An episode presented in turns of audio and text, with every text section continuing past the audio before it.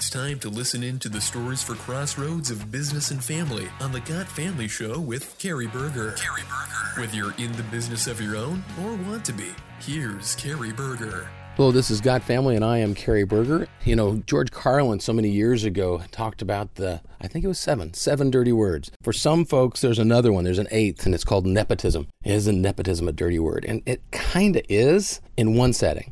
To the extent that nepotism means that we're going to advance somebody for no reason of their own, you know, that they've earned simply because they're a member of, sorry, it sounds gross, but the Lucky Sperm Club. That's the only reason why they got advanced. Then, yes, that's a dirty word.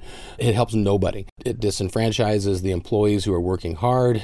It dumbs down the capability of the organization because you've got someone who's really not able to do the job. And it gives a sense of the really dirty word that I'm most offended by, which is entitlement. That's all a dirty word. Absolutely no question. However, it isn't always a dirty word because there's another way of looking at nepotism, and that's this. Assuming that the person that we're talking about has all the skills necessary, has made the commitment, has earned their way to that position, then you have one more aspect to this human being, which is a level of commitment, a level of ownership, a level of involvement, even if they're not yet an owner, because they feel they are going to be, they feel this is my family, this is who I am. And that commitment, that's what really shows. When you're really looking for someone that you can count on when the chips are down, you take the best and the brightest and you add on top of that one more layer of depth of commitment, and that is family. And that's okay.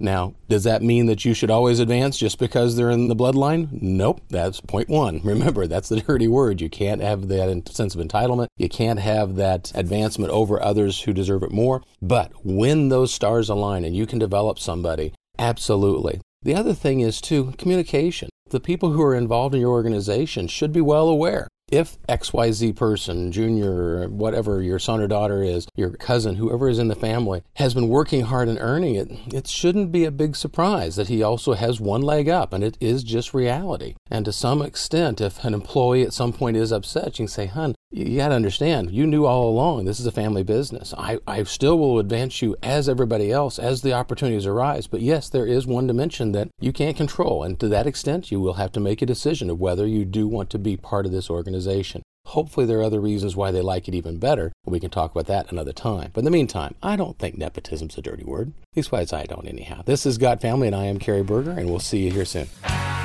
For more information on Got Family, visit GotFamilyRadio.com and go through the audio and video archives. With each show, learn more about what it means to be at the crossroads of business and family. For all of your questions or ideas, email Carey at GotFamilyRadio.com. To leave a message for Carey, call 844 Got Family. That's 844 468 3659. This is Got Family Radio.